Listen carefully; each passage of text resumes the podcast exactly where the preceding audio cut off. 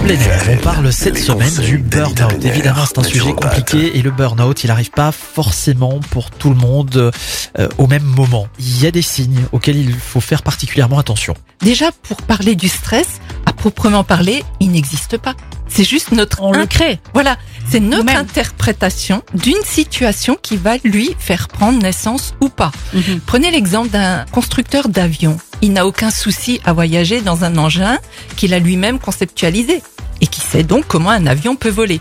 Et il n'en est pas de même pour une personne qui vit au fond d'une jungle et qui, dans sa construction mentale, n'arrive pas à concevoir qu'un objet métallique pesant plusieurs tonnes puisse Puisse voler voler. dans les airs. Voilà.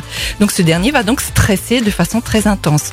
Donc nous ne sommes vraiment pas tous égaux face au stress. Cela dépend évidemment de nos croyances, de nos constructions mentales, Mhm. de notre éducation et j'en passe.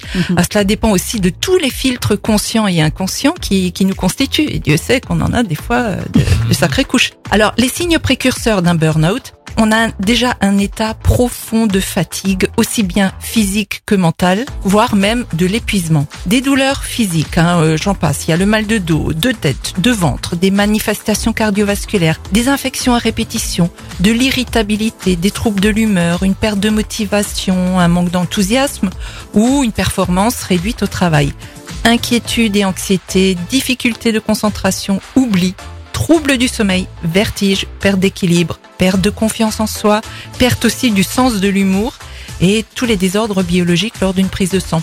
Il y a également un sentiment constant de culpabilité et d'impuissance qui cela euh, sont très preneurs d'énergie. Donc il y a beaucoup de facteurs qui doivent quand même être réunis Oui. pour dire que c'est un burn-out. Oui, c'est pas tous ces facteurs Oui. euh, là, mais c'est vrai que quand on en coche des fois quatre ou cinq, on peut se dire que Commencer à se poser des questions. voilà. Bon, bah, il faut faire très attention. En tout cas, euh, si on est victime d'un burn-out, comment est-ce qu'on se soigne?